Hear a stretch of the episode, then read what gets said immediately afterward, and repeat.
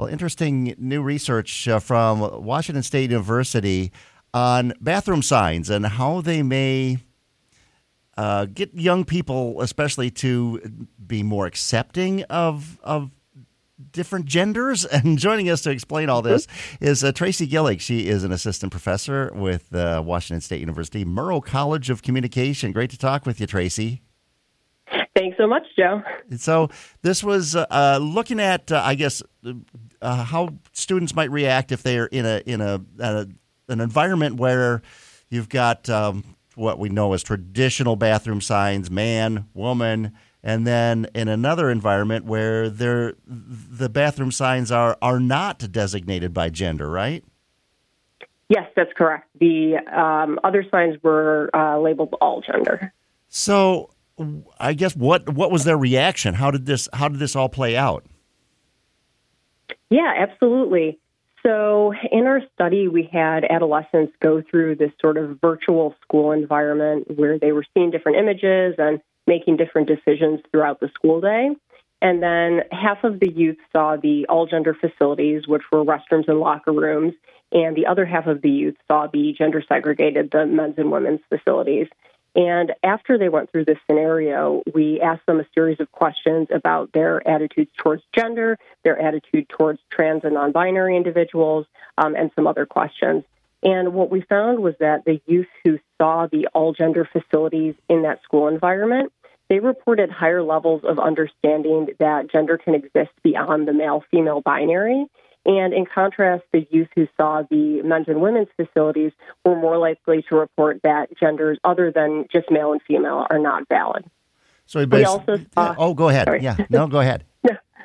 I realized I was going to get into some of the other findings, but I don't know if you want that yet or want to just continue with that one. yeah, you know, no, I think uh, it's interesting because we've you know we've reinforced this obviously for forever that men use one, women use the other, and there's really no in between, unless I guess you could say the the, you know, the family bathroom that mm-hmm. has has become pretty much the norm, I guess, in most public facilities over the years. But yeah, so mm-hmm. this you know just to, was was there any did or did you look at whether there was any discomfort among those who were using a non-gendered bathroom? Uh, just whether mm-hmm. I guess what did you see there?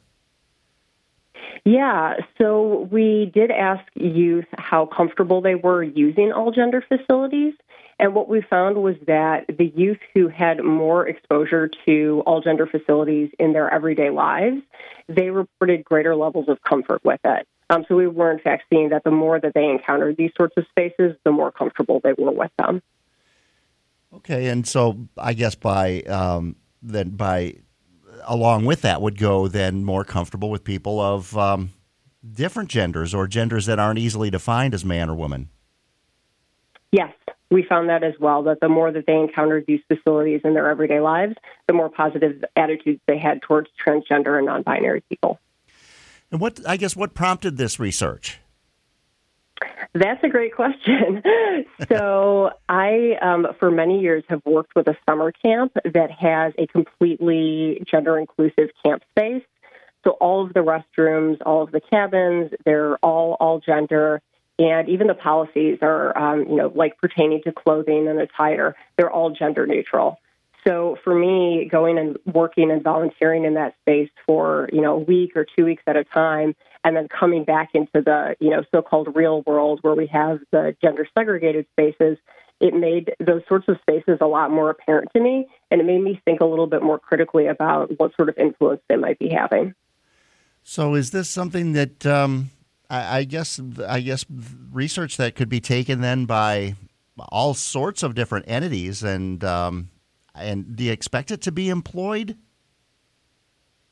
I certainly hope that people find it useful. yes, it's um, you know this study was using um, research with adolescents specifically, but my colleagues and I are continuing the work looking at the effects of these sorts of facilities on adults' attitudes as well.